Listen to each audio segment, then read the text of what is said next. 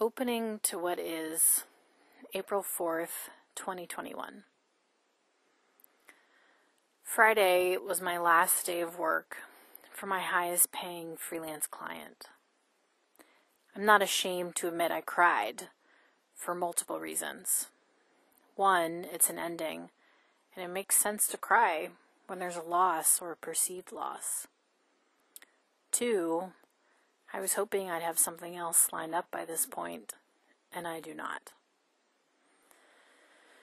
So not only am I sad, I'm also scared because I'm confronting uncertainty. Yes, I have other clients, and yes, I have savings, but still. The bulk of my income came from this client, and now the steady work I've had from them for nearly a year is gone. The universe is always talking to me, so you know what happened as soon as I turned in my last invoice? A dove flew to my living room window and then perched on the railing outside my apartment. We stared at one another for close to a full minute before the dove took off. That dove and I had a moment. I looked up what doves mean, and one website said, What you see right now is your reality shifting in ways you never thought possible, and that what you are indeed looking for is just around the corner. In this case, dove meaning shows that most chaos happens just before your dreams come true. Well, if that isn't the most perfect message to receive right now, I don't know what is. I'm certainly in the middle of chaos. The book Animal Speak says the message from Dove is to mourn what has passed, but awaken to the promise of the future.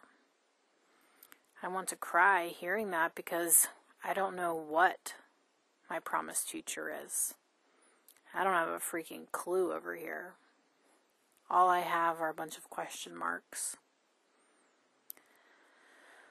When I become silent and still, what bubbles up is a prayer I like from Tosha Silver.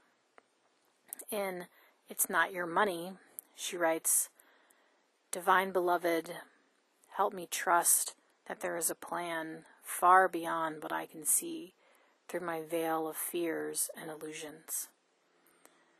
May I move in harmony with your flow, knowing in every moment all needs will be met and you alone guide me.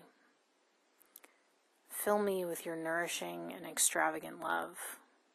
I am yours, you are mine, we are one, all is well.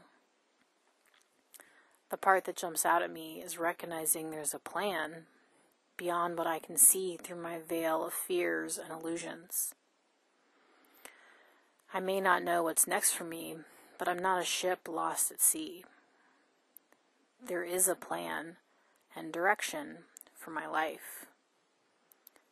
What it comes back to is surrender, surrendering to what is, surrendering to a power greater than myself surrendering to what the Divine Beloved wants for me. Throughout my life, it's become clear I don't know what's best for me. I thought being an editor in a magazine, living in the suburbs somewhere, would be a great idea. But the reality is, I'm a much better writer than I am an editor. I don't want to edit other people's work or shepherd their articles. I want to write my own, or ghostwrite and I never would have moved in that direction if it wasn't for the push I received from the universe. Over and over again, I remind myself I'm an instrument for the Divine Beloved. I'm here to be of service, and that means pushing aside my idea of how things should go. It means loosening self will over and over again, instead and instead being open to something else.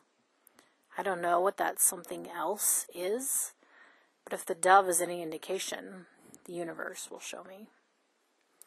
I dream of a world where we remember we aren't alone, a world where we understand there's a force guiding us, helping us, providing for us, a world where we loosen our grip on self will and open ourselves up to what's in store for us, which could be something greater than we ever imagined. Another world is not only possible, it's probable.